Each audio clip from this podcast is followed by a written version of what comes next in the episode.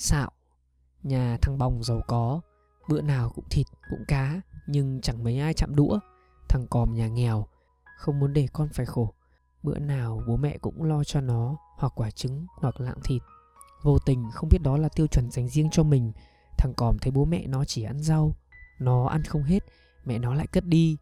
Một bữa, thằng bòng bảo, Nhà tao thịt cá chẳng ai ăn. Thằng còm buột miệng, Nhà tao cũng thế. Thằng bồng nhìn thằng còm Xạo. Lẽ đời Bà bán quán nước trước cổng trường qua đời trong một đêm rông gió.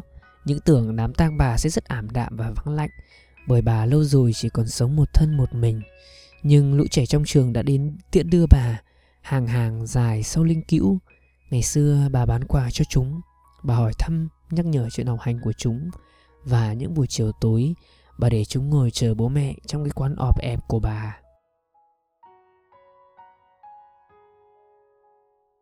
Ngày xưa, Thuở nhỏ nhà tôi nghèo lắm. Mỗi chiều anh em tôi thường tụ lại bên nồi cơm độn khoai sắn, Díu dít như đàn chim về tổ. Thiếu thốn nhưng chúng tôi luôn luôn nhường nhau những phần thức ăn ngon nhất. Mẹ tôi rất vui lòng.